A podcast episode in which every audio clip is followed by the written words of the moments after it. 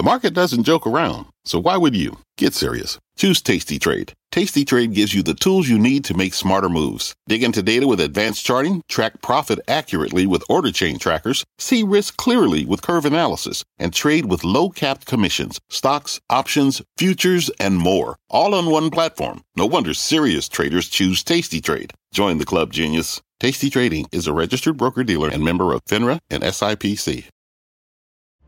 I'm Scott Wapner, and you're listening to CNBC's Halftime Report, the podcast, the most profitable hour of the trading day. We record this live weekdays at 12 Eastern. Listen in. Thank you, Carl and Sarah. Welcome to the Halftime Report. I am Courtney Reagan and today for Scott Wapner. Front and center this hour, the state of stocks and what's next for your money as we kick off a critical week of earnings. The investment committee, of course, is standing by as always to break it all down. Joining us today, Bryn Talkington, Joe Terranova, and Steve Weiss.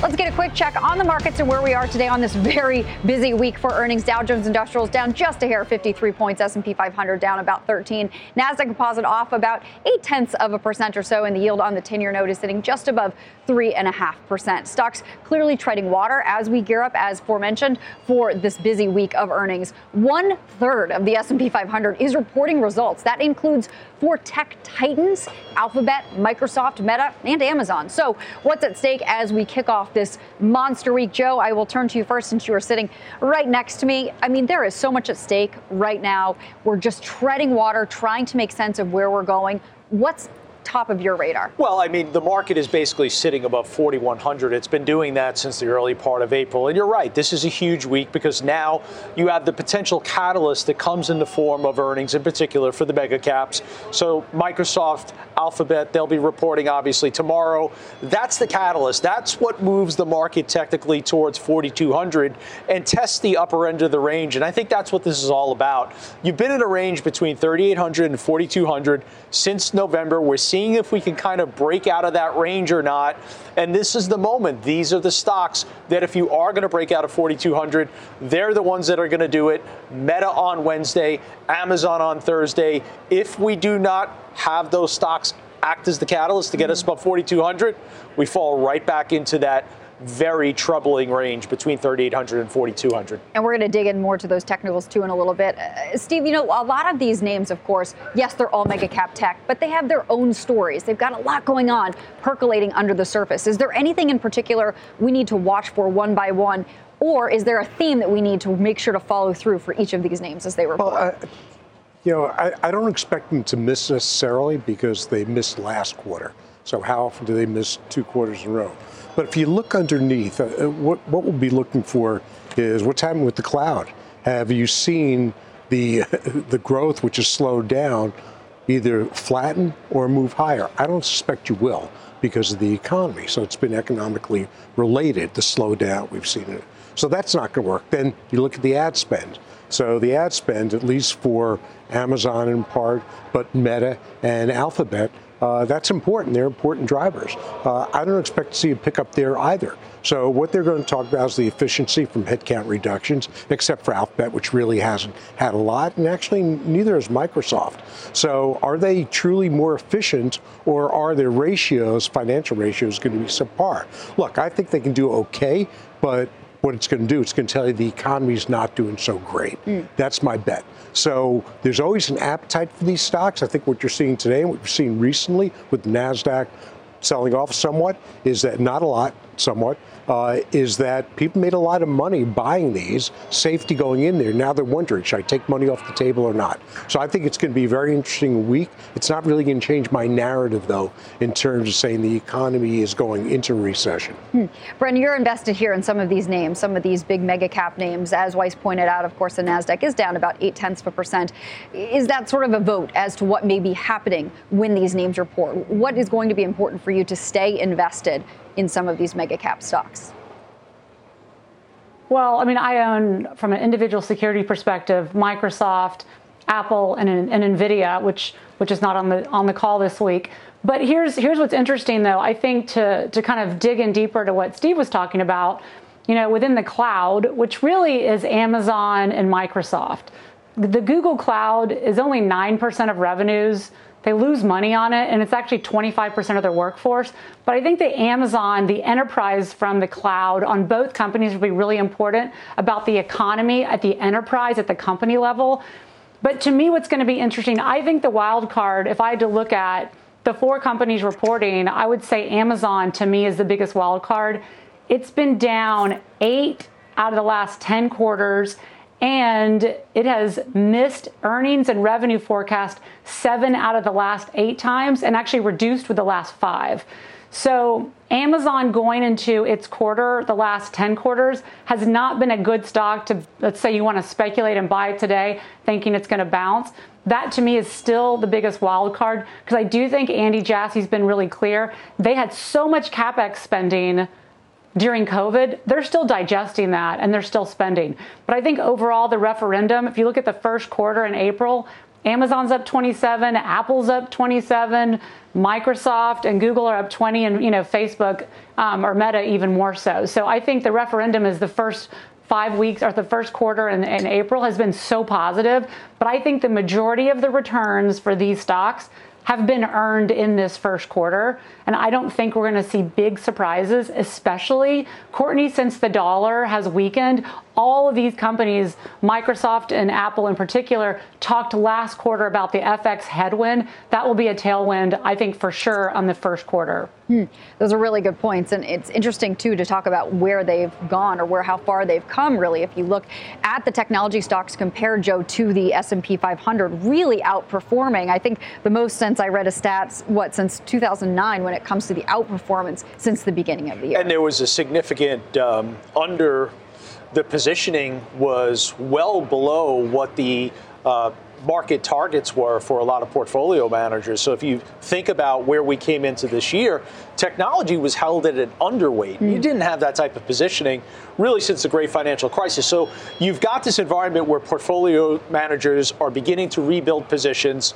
I think certainly the events uh, since Silicon Valley Bank in March, where you see this disinflationary effect and you see two year Treasury yields being pulled back by 125 basis points at their trough, now about 75 basis points. That lends itself to the return of giving consideration to growth as a story once again and as a, as a strategy. So I think Bryn's right. I think collectively, and even to Stephen's point, I think there is an idiosyncratic story that each one of these stocks can be telling us this week. You're going to hear a lot about AI from Alphabet and from Microsoft. We're going to hear about cost efficiency, and I think Instagram is going to be a very strong driver of revenue for Meta, and then ultimately Amazon. How can they recreate? Uh, the macroeconomic challenges. How can they take that and utilize that in terms of negotiating lower costs and turning that into the ability for that stock to see the rebound. Because if you study Amazon relative to some of the other mega caps, there's a slight underperformance there.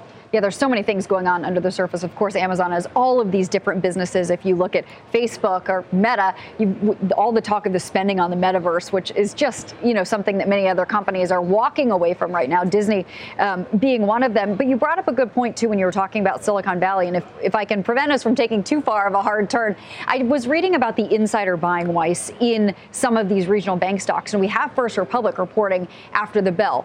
What do you see when you're looking at some of these bank stocks, when you're looking at the financials? I see commercial real estate exposure, okay. and I see that situation getting worse. So uh, I don't think there's any need to really go to the regional banks. Mm. Uh, look at B of A. That's been under pressure. I think it's relatively inexpensive stock.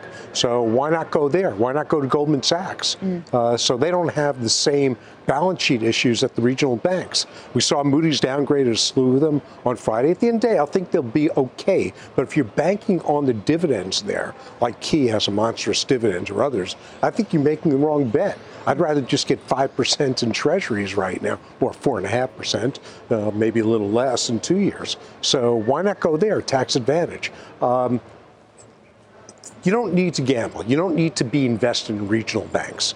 They'll do fine. I don't think we're going to see a mass, you know, liquidation of regional banks. Uh, who knows what happens with First Republic? But um, but that's not where I put money. It's not where you're going to generate return, in my view. I think the way you have to look at it is to be thankful it's over.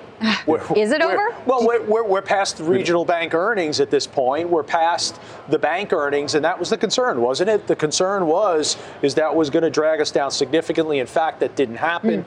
What did it tell us? It told us that deposit inflows went to the large money center banks. JP Morgan obviously expect. benefited from that, and even some super regionals. You can yep. look at USB and PNC, seeing them as I was surprised to see USB downgrade actually. I think USB is a super regional that's going to benefit from the climate. I just think overall we have too many regional banks in this country. We need the consolidation, whether the consolidation happens naturally or through balance hmm. sheet stress. That'll be determined over the coming months. I don't think that by any way is this over. I think the stress is still going to be present. But just from the perspective of earnings, be thankful we're, yeah, we're I, past I, them. Yeah, I, I, think you're right in consolidation, and Jamie Dimon was saying the same thing. However, there's one issue with that, and that's Lina Khan from the FTC. Mm. And if you take a look at the papers that have been put out by the government, by the Fed, and they talk about how you've seen community banks shrink to intolerably low levels. Now you can now you potentially see it with regional banks. I only think regional banks consolidate if they're in trouble, and that's not going to be good for owning the shares. So don't try and pick the winners. I'm not saying you will, just in general, the ones that are going to be bought. And by the way, when banks generally merge, they're mergers of equals, so you're not necessarily getting a premium to the share price. All right, I'll take a look at some of those papers, but I'm not going to put them on my summer reading. Fair enough. Bryn, I want to get you involved involved here? Yeah, well, so I think I think the regional banks, first of all, the majority of their returns are on net interest income, and so I think that's the if you were going to dive in there and say, well, are they going to raise deposit rates? It doesn't seem like that's happening. By the way, they're definitely doing CDs. But here's what I think is interesting: is that if you look at February and look at the Russell 1500 or S&P 1500 and look at the short exposure in February, and then as the end of last month, First Republic and PacWest went from like 2 and 3% short interest to almost 30 and 27%. So there are a ton of hedge funds and and those types of traders that are just sitting on these names, especially a First Republic and a PacWest, so if a First Republic comes back and they can like limp along or a PacWest, I think there's a tremendous opportunity for a short squeeze in a lot of these names. And so it's nothing about the long term, we'll say fundamentals, because I do think that net interest margin ultimately is where so much return is driven. But I also think people are broad brushstroking this commercial real estate because per- commercial real estate is an incredibly heterogeneous asset class. What we really should be talking about is office mm. office real estate. And I think if you look at all of these companies that have already reported in their earnings deck, they are going through excruciating detail, walking through what office exposure they do and don't have. So I think there's a ton of pessimism there, and there could easily be some short squeezes as events just don't occur and things get less worse. Bryn, can, I, can I ask you when because you, you, brought up PacWest here just for a moment in the Wall Street Journal they were talking about um, a research firm that sort of tracks insider buying and not the insider buying that's pre-planned but the insider buying that's not and some of the executives in PacWest were buying up shares does that not speak to confidence to you if, if you're a trader and you're trying to follow yeah. along and read the tea leaves what does that mean to you for PacWest since that's a name you brought up Right. Well, I mean, I think with the heavy short interest, I mean, if you look at the 1,500 names, First Republic and PacWest are the two biggest increases in short exposure, and these are small market caps. So that literally acts like an elephant sitting on someone's chest in terms of the stock's inability to move higher until the data changes. And so I think anecdotally, that's a very positive sign that you see, you know, insider buying from these banks that everyone already feels like the narrative has been told. But I, I think it, I think it's an interesting space. I think it's hard to analyze these companies, but I do think just like broad brushing stroke and say commercial real estate end of story is not accurate to actually how what's going to happen. Because also on, on office, the banks are going to be the last to lose money. By the way, it's the developers and the owners of the building that are getting wiped out. Yeah, the banks may need to take it back and put it with a special servicer, but it's a much more complicated story, and that's where I think there's potential opportunity for some of these names. Well, I would just say one thing. Number one, be careful about the short interest because some of that's a hedge mm. because you have hedge funds that are buying the bonds okay. and participating in liquidation. So, though, so it's either a hedge or it's a point of view. because they know what the credit is. They're doing tremendous credit work. And commercial real estate is a ubiquitous term. But I would say that I don't know that it matters at this point because that's what's going to drive the stocks, the perception. So for those that want to hmm. do the deep, deep work, great, have at it. But stocks trade as groups, and it takes a long time to come out of that morass in terms of what the fundamentals are. Plus, let's not forget, they've got even the big banks if you drive by a city, they're offering a 4% CD. Mm. When have they done that?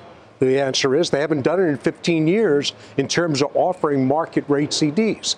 Of course, the other banks, the smaller banks, have to do the same thing to be competitive. Sure. So their cost of capital now has gone up tremendously. So those are cautions. And we should point out that First Republic shares are higher by about 8% going into those earnings, but of course have been all over the map here in the last several months.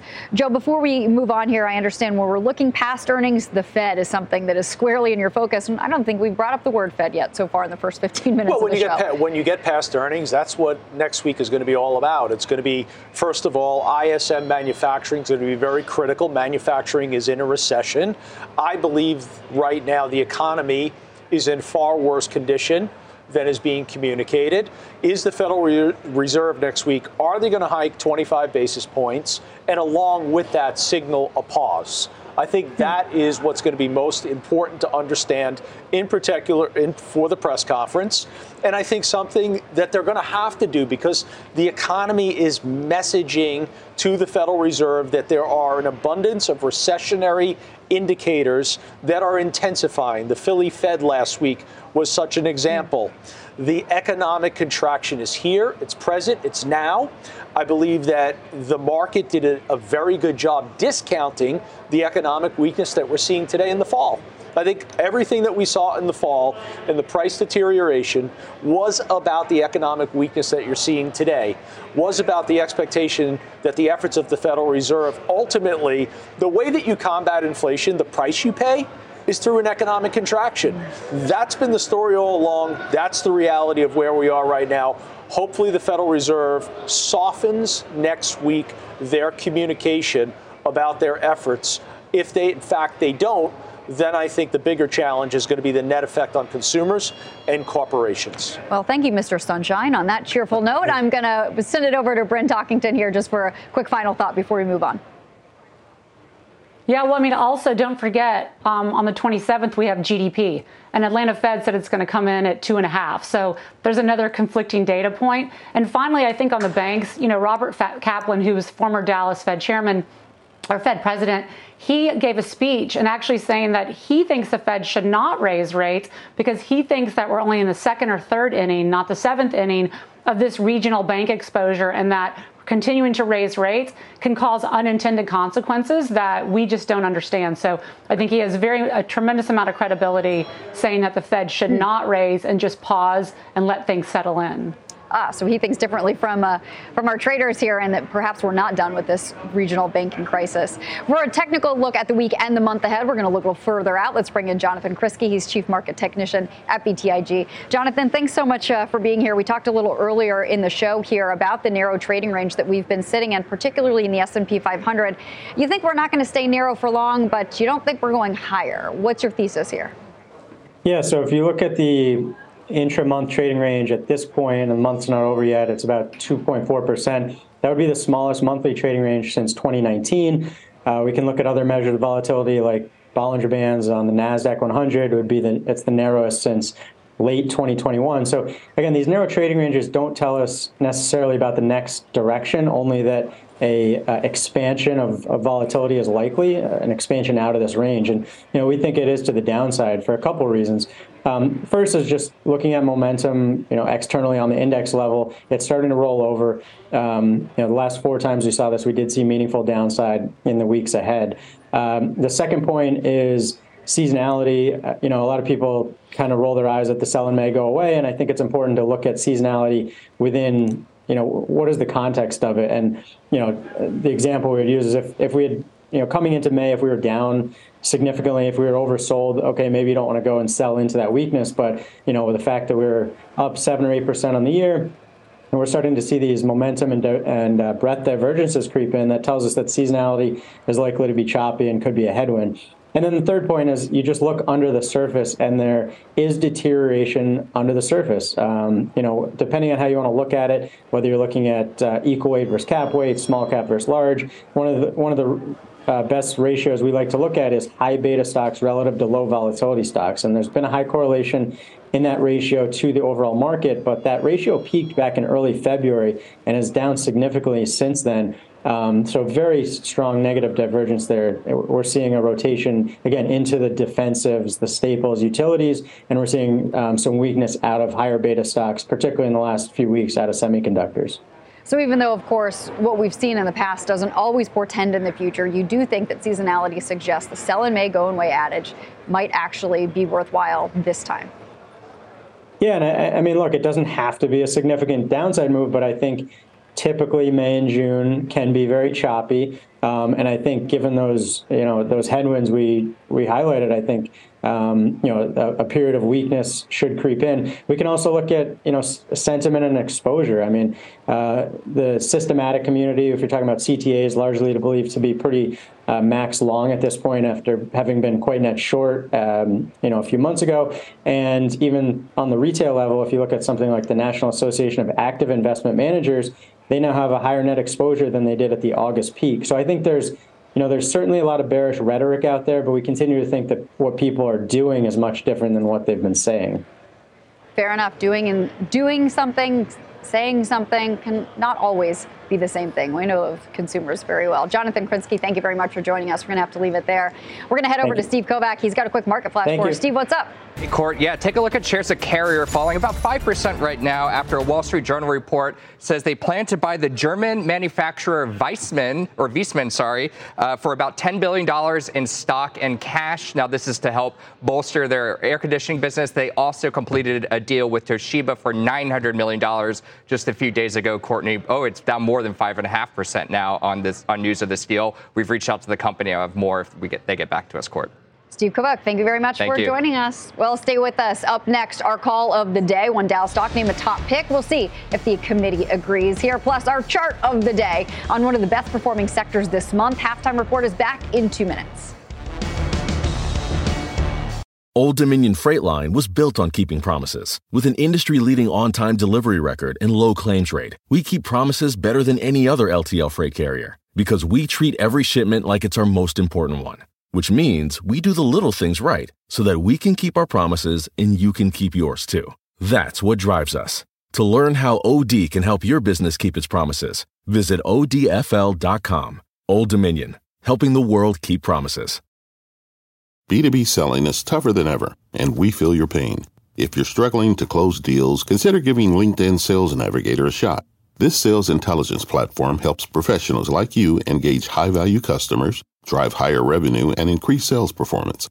Sales Navigator also guides you in targeting the right buyers, highlights key signals such as job changes or which accounts you should prioritize, and uncovers hidden hot prospects so you can find those buyers that are most likely to convert. Fueled by LinkedIn's 1 billion member platform, Sales Navigator gives you the most up to date first party data, enabling you to unlock conversations with the people that matter. Right now, you can try LinkedIn Sales Navigator and get a 60 day free trial at linkedin.com slash halftime report. That is linkedin.com slash halftime report for a 60 day free trial. Let LinkedIn Sales Navigator help you sell like a superstar today. Just go to linkedin.com slash halftime report and get started.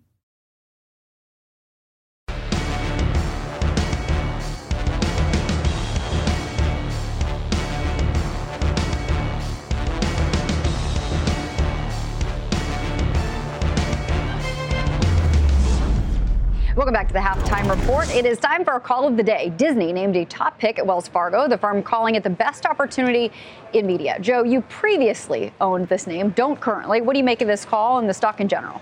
I think it's a general consensus that Disney will be able to turn it around. I think people believe Bob Iger knows exactly how to do that. Um, again, it goes back to cost mm. efficiency. Mm. Unfortunately, it involves people losing their jobs, which we never want to see. But I think collectively, when you think about owning this stock, realize now we're four years into Disney streaming. That was going to be the source of growth for this company. The stock is actually below when that was actually introduced to the market. So hmm. it has not, in fact, been this, this source of growth. In fact, it's been a source of strain in terms of the exorbitant cost for that platform itself. So if you have patience, if you have time on your side, if you have the ability to wait, Disney is a stock that over the long term I think will be okay. Will it reward you in the near term? I'm not necessarily sure. Hmm. Steve, that's a really good point he makes about Disney Plus not being additive at all to the valuation that we're seeing right now. Is is that something we should be watching as investors? Should it be? You know, look, this is a case where you're betting on the jockey, right? Bob, Bob Iger's come back. He's going to be there another year and a half. Uh, that's not a lot of time. Wouldn't be uh, out of the question to extend it. But he's got some real heavy lifting to do. There are too many streaming services out there. And we see with animation that actually it's the parent company mm. of CNBC that's having the best year. So too much cost there as the as the report says. They're spending 30 billion on content and it's a very bad return on capital. So they've got to rationalize it. I'm not sure the job cuts alone will do it. No. so it's a question of how do you do it? Hulu of course is an unknown. Do they own it all or do they not? Who does own it? So um, comcast or them?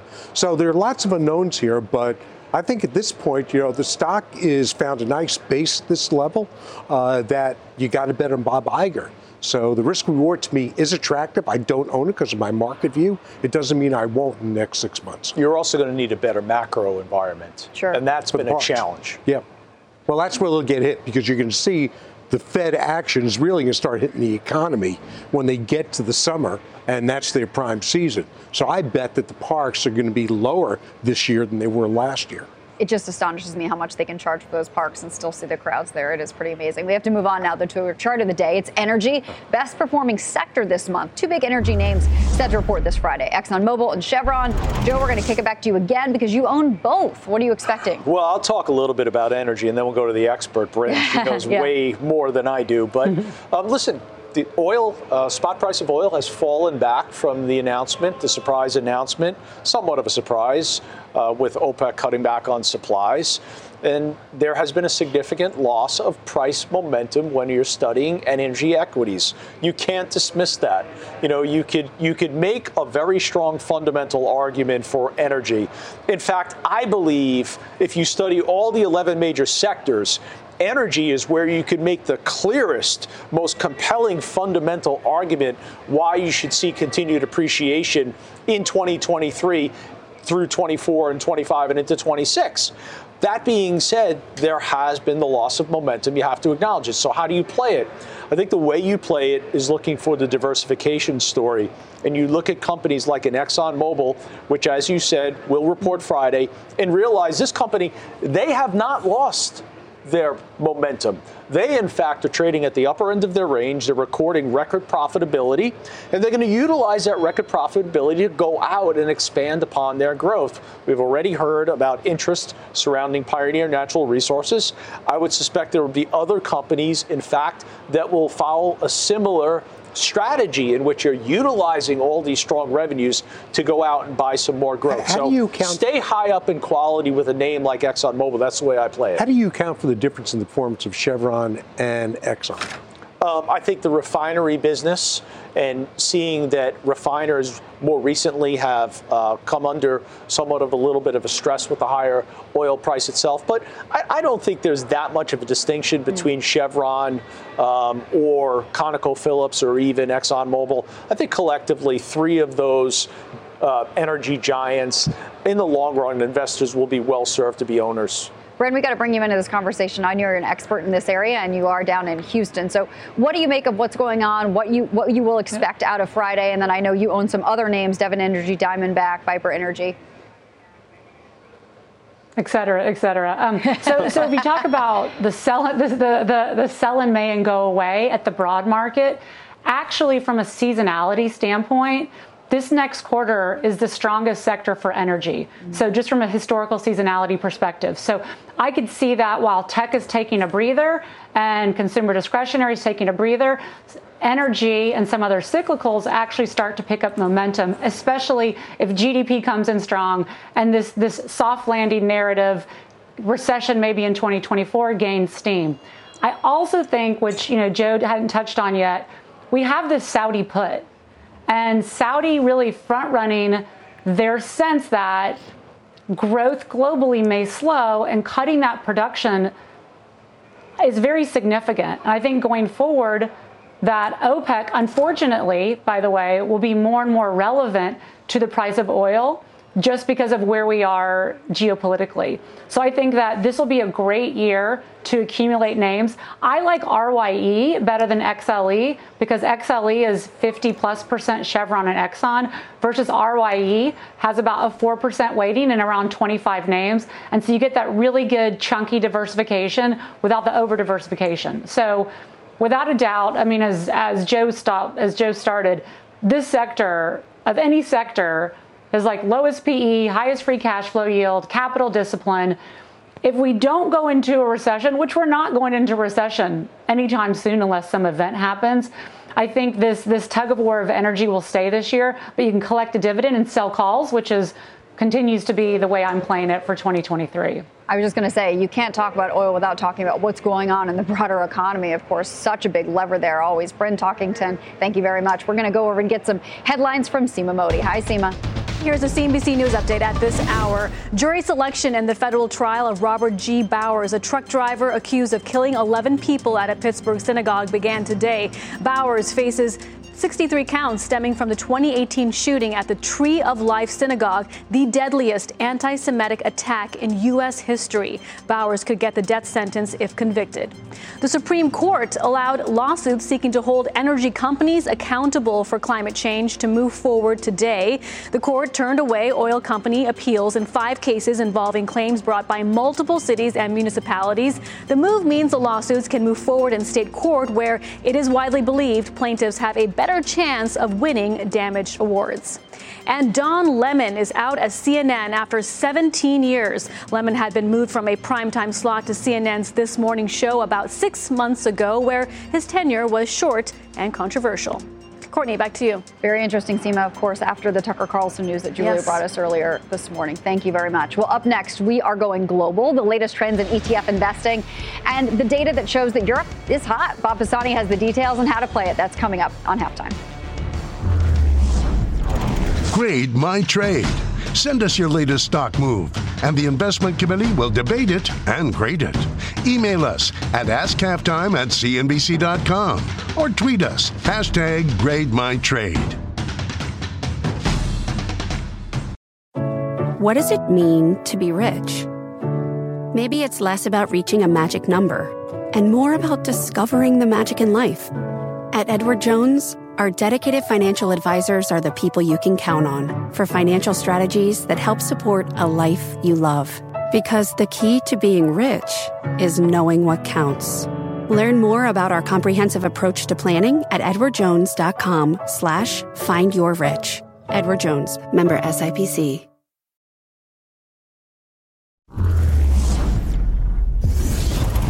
We're back on halftime. I'm Bob Pisani with today's ETF Edge. Europe is the place to invest so far in 2023. U.S. stocks are off to a good start. The S&P's up 7% this year, but Europe is far outperforming. What's going on? Let's talk with Matt Bartolini. He's the head of SPDR America's research for State Street. That's part of the team that oversees one of the largest European ETFs, the SPDR Euro STOXX 50. Matt, all the major European ETFs, as I mentioned, up 15 to 20 percent for the year at new highs last week, including your own Euro STOXX 50 ETF. That's up 20 percent this year. Why is Europe doing so much better than the United States this year? Well, I think there are three factors that are driving some of this strength, and they're all baked in sort of historical quantitative aspects. Valuations are more constructive for European equities relative to the rest of the world, but also within the U.S. I mean, Europe trades at a 14 PE versus 18.8 for the S&P 500, and that discount is larger than normal. Also, from an earnings perspective, earnings sentiment has been far stronger overseas in European markets than in the US. We've actually seen upgrades to earnings estimates as opposed to downgrades for 2023 earnings estimates in the US. And then lastly, price momentum. It has been stronger. So quantitatively, value, sentiment, and momentum, those factors are all pointing in the right direction for Europe. This is a, a, surprise to a lot of people, Matt. And six to eight months ago, we were talking, and the consensus then was the war in Ukraine would have a very negative effect uh, on European earnings and valuations. How has that perception change? Why this turnaround? Well, I think you know it's been a, been a year since it has started. Some of those initial shocks have dissipated from an economics perspective. The warmer weather overseas in Europe have really sort of mitigated some of the impacts of the energy crisis. So you're starting to see a little bit of an upswing as a result of that, and some of the sort of negative sentiment wearing off, and now going into some positive sentiment in the region from an economic and fundamental perspective. What's remarkable is to look at these luxury stocks, the LVMHs, the Rolls Royces of the world. They have far outperformed. But even consumer stocks, it's not just luxury. Bear, Adidas, they're up 20% or more. Uh, this is a very broad rally in Europe. We like to say, well, luxury is really doing well because the reopening in China is helping these stocks, and France has got a lot of these companies' headquarters there. But even Ireland was at a new high last week. Uh, France, Germany, Italy, all at new highs uh, last week. So it's a pretty broad rally. Yeah, it's been broad based. And when we look at it from a pure momentum perspective, we look across all the different factors that we rank countries by, Germany and France, they rank very highly. In Germany, out of the uh, six out of the eight factors we screen by, Germany's at the top. So it is a, a pretty broad based rally. It's not just a handful of, of names. Different countries are supporting this. And I think quantitatively, you look at it, there are, there are some fundamental backstops to it. Yeah, okay, we're going to have a lot more on this. This is a really interesting topic on how to invest in European equities and European ETFs. That's coming up on ETF Edge, 1:10 p.m. Eastern Time. We're going to be talking about the China reopening and its impact on Europe, why Europe is so much cheaper to invest, why it's a value play right now, and what role the weaker dollar is playing. That's a real uh, tailwind there as well. Matt will be joined by Vance Barse. He's the founder of your dedicated fiduciary. That's ETF Edge cnbc.com. Courtney, back to you. Thanks, Bob. Well, coming up, the state of the semis and the headline that's weighing on shares of Micron today. We're going to break it down. That's coming up next on halftime.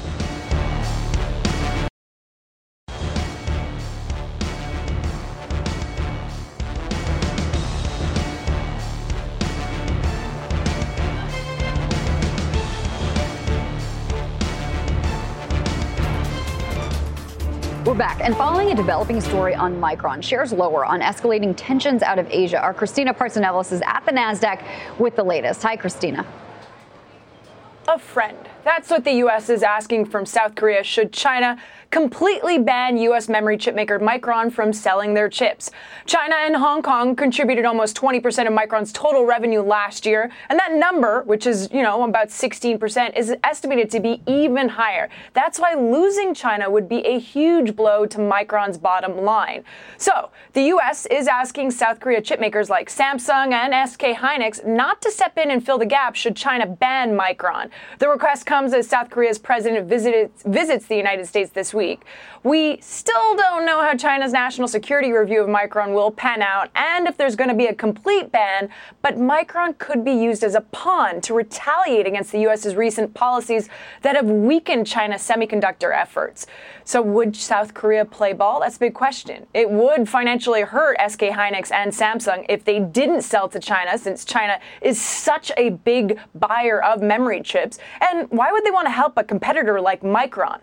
One reason could be that the U.S. gave South Korean company waivers to keep exporting chips from China, given they have manufacturing hubs in the country, while the U.S. has stopped most other American firms from doing so. Those U.S. waivers must be renewed later this year and could be used as a carrot, if I may say, in the tech war between China and the U.S., Courtney. It's all fascinating stuff. Christina Partsinevelos, thank you for following so closely for us. I mean, there's a lot of geopolitical risk here across the board when it comes to chips with all of the rhetoric that's going on out of Asia. Joe, how do you how do you play this space, or is it something well, you want to stay hands off for a little while, even though we've seen such a nice run here? No, I don't think you could avoid the semiconductor industry. It's such an incredible, uh, incredibly important part of the economy. It really is what the transports are. It's the nucleus of of everything that we're utilizing, whether it's a washing machine or uh, a, an iPad. Um, so you have to kind of be in the semiconductor space. There's been a pullback recently. The SMH is down 6%. Other semis like AMD down double digits so far month to date. So I think this week is critical. We've already said the earnings of mega caps are critical, but the earnings for semis are very critical this week. Texas Instruments is going to tell you tomorrow what demand really looks like. Is there resiliency in demand? And Texas Instrument usually sees it before the other semiconductor companies, in particularly for automotive. Automotive has been remarkably resilient. I've talked on air about owning ON Semi which has the exposure to automotive. Is the resiliency still there? We know what's going on with data centers. Um, analog devices told us that we're seeing a little bit of recovery in demand coming from China. It's a very convoluted story. I think you have to be there in semiconductors. I don't think you dismiss the entire industry. But this week, you're really going to learn, starting with Texas Instruments, following through with Intel, what's demand truly looking like.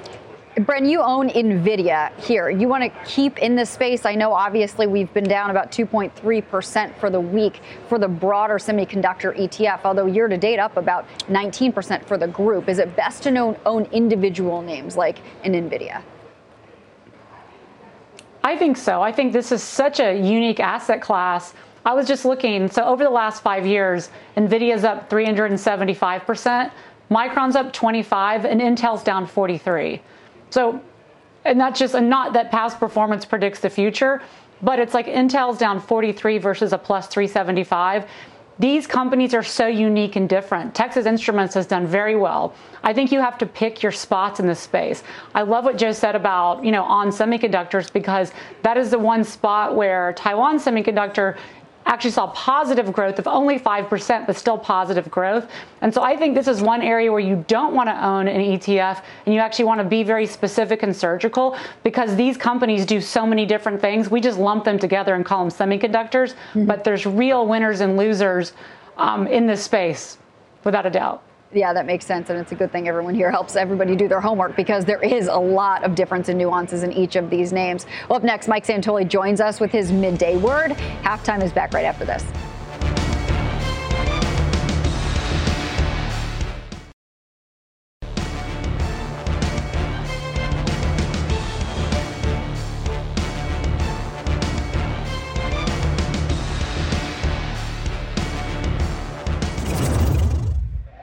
Brad Ernest is trading a little bit of water here. Welcome back to halftime. Senior markets commentator Mike Santoli does join us with his midday word. What's on your mind? Well, it's so much uh, a similar story to last week, Courtney. We just showed there the Dow Jones Industrial Average out to the third decimal place because that's how flat it is. And I think that's been the story. But while it's quiet, I don't think it's particularly comfortable for anybody on either side of this market because if you're bullish, you'd say, well, you know what? It's only a small minority of stocks working. The cyclical stuff that's attached to the economy that I thought was going to be be ripping uh, coming into this year have really backed off. Um, we think the Fed's going to pause, but is that priced in? Bearish investors, though, you have to be impressed with the fact that the indexes have been resilient. So I think I come down on the is the market underreacting to big known threats?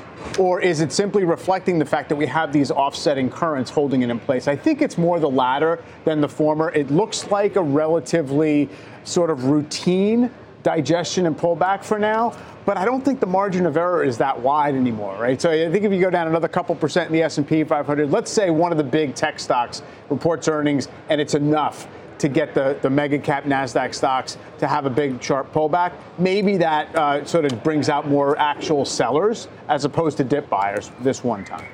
Mike, how much of the short dated options, and now you have this yeah. volatility short dated option that's being introduced. How much of that is clouding a true picture of what the pulse of the market really is? I don't think anyone knows the true answer to that question, but where I usually come around is in the absence of everything else, in the absence of other big influences where real money is either adding risk or taking off risk or has some urgency behind it, then intraday, I do think you have this game of ping pong that goes on because you have one day options that are very heavily traded. And by the end of the day, uh, you, you, just want to bet on mean reversion, right? Because right. those options are losing value as you get throughout the day. So my understanding is it is, retail loves the one day option lottery tickets, but they on balance lose money. Hmm. Why? Because people selling the options are the right. ones that essentially are just harvesting uh, that gain. So I don't think that's the full story, but I think it's a contributor as we get into these lull periods when it doesn't seem like there's a real macro driver that has, uh, you know, has, has sway.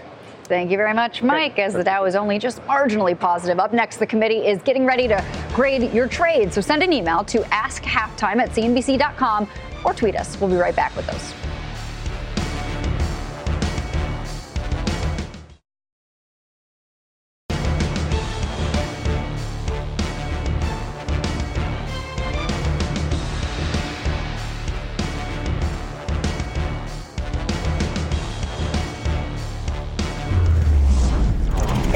Grade My Trade. First for Joe. Larry purchased OKTA at 78 bucks. How would you grade that trade? Uh, let's go with the B.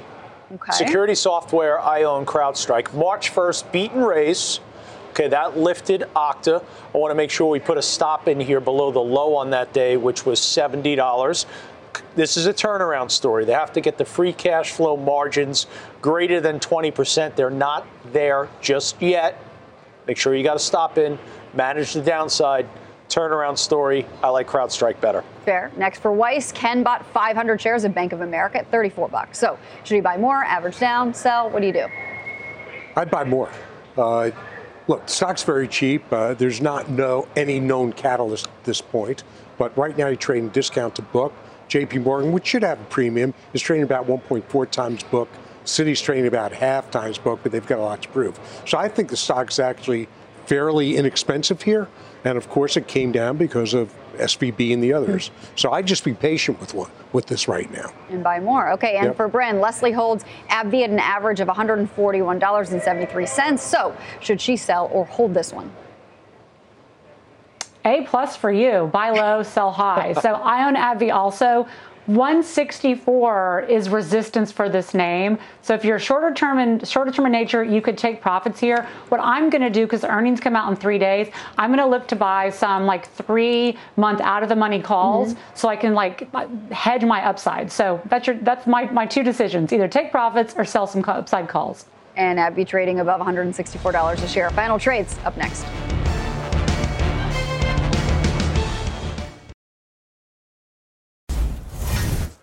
Welcome back to halftime. Time for final trades already. Bryn, you're up first. Yeah, JEPQ. Um, it sell it buys the Nasdaq 100, sells out of the money calls. It's a defensive way to play tech. Has around a 13% distribution yield, paid annual annualized paid monthly. Joti. Tractor Supply price target raised from 250 to 270 at Telsey today. They report earnings later in the week. It's owned in the JOET ETF. This is a company with strong fundamental and technical momentum. And they sell baby chicks. Weiss. Yeah, Farmer Jim is smiling somewhere, Joe. He's going to call you after the show. Uh, I bought some more United Healthcare. Uh, I think that it's now uh, going to be moving up higher. There's one caveat. Humana reports on Wednesday morning. If they have a rough quarter, which I don't expect, UNH had a great quarter, we could see something different. We will watch them all. That does it for halftime today. The exchange starts right now. You've been listening to CNBC's Halftime Report, the podcast. You can always catch us live weekdays at 12 Eastern, only on CNBC. All opinions expressed by the Halftime Report participants are solely their opinions and do not reflect the opinions of CNBC, NBC Universal, their parent company, or affiliates, and may have been previously disseminated by them on television, radio, internet, or another medium. You should not treat any opinion expressed on this podcast as a specific inducement to make a particular investment or follow a particular strategy, but only as an expression of an opinion. Such opinions are based upon information the Halftime Report participants consider reliable, but neither CNBC nor its affiliates and or subsidiaries warrant its completeness or accuracy, and it should not be relied upon as such. To view the full halftime report disclaimer, please visit cnbc.com forward slash halftime report disclaimer. I won't let my moderate to severe plaque psoriasis symptoms define me. Emerge as you. In two clinical studies, Tremfya guselkumab, taken by injection, provided 90% clearer skin at 16 weeks in 7 out of 10 adults with moderate to severe plaque psoriasis. In a study, nearly 7 out of 10 patients with 90% clearer skin at 16 weeks were still clearer at 5 years. At 1 year and thereafter, patients and healthcare providers knew that Tremfya was being used. This may have increased results. Results may vary. Serious allergic reactions may occur. Tremfya may increase your risk of infections and lower your ability to fight them. Before treatment, your doctor should check you for infections and tuberculosis. Tell your doctor if you have an infection or symptoms of infection, including fever, sweats, chills, muscle aches, or cough. Tell your doctor if you had a vaccine or plan to. Emerge as you. Learn more about Tremfya, including important safety information at tremfya.com or call 1 877 578 3527. See our ad in Food and Wine magazine. For patients prescribed Tremfya, cost support may be available.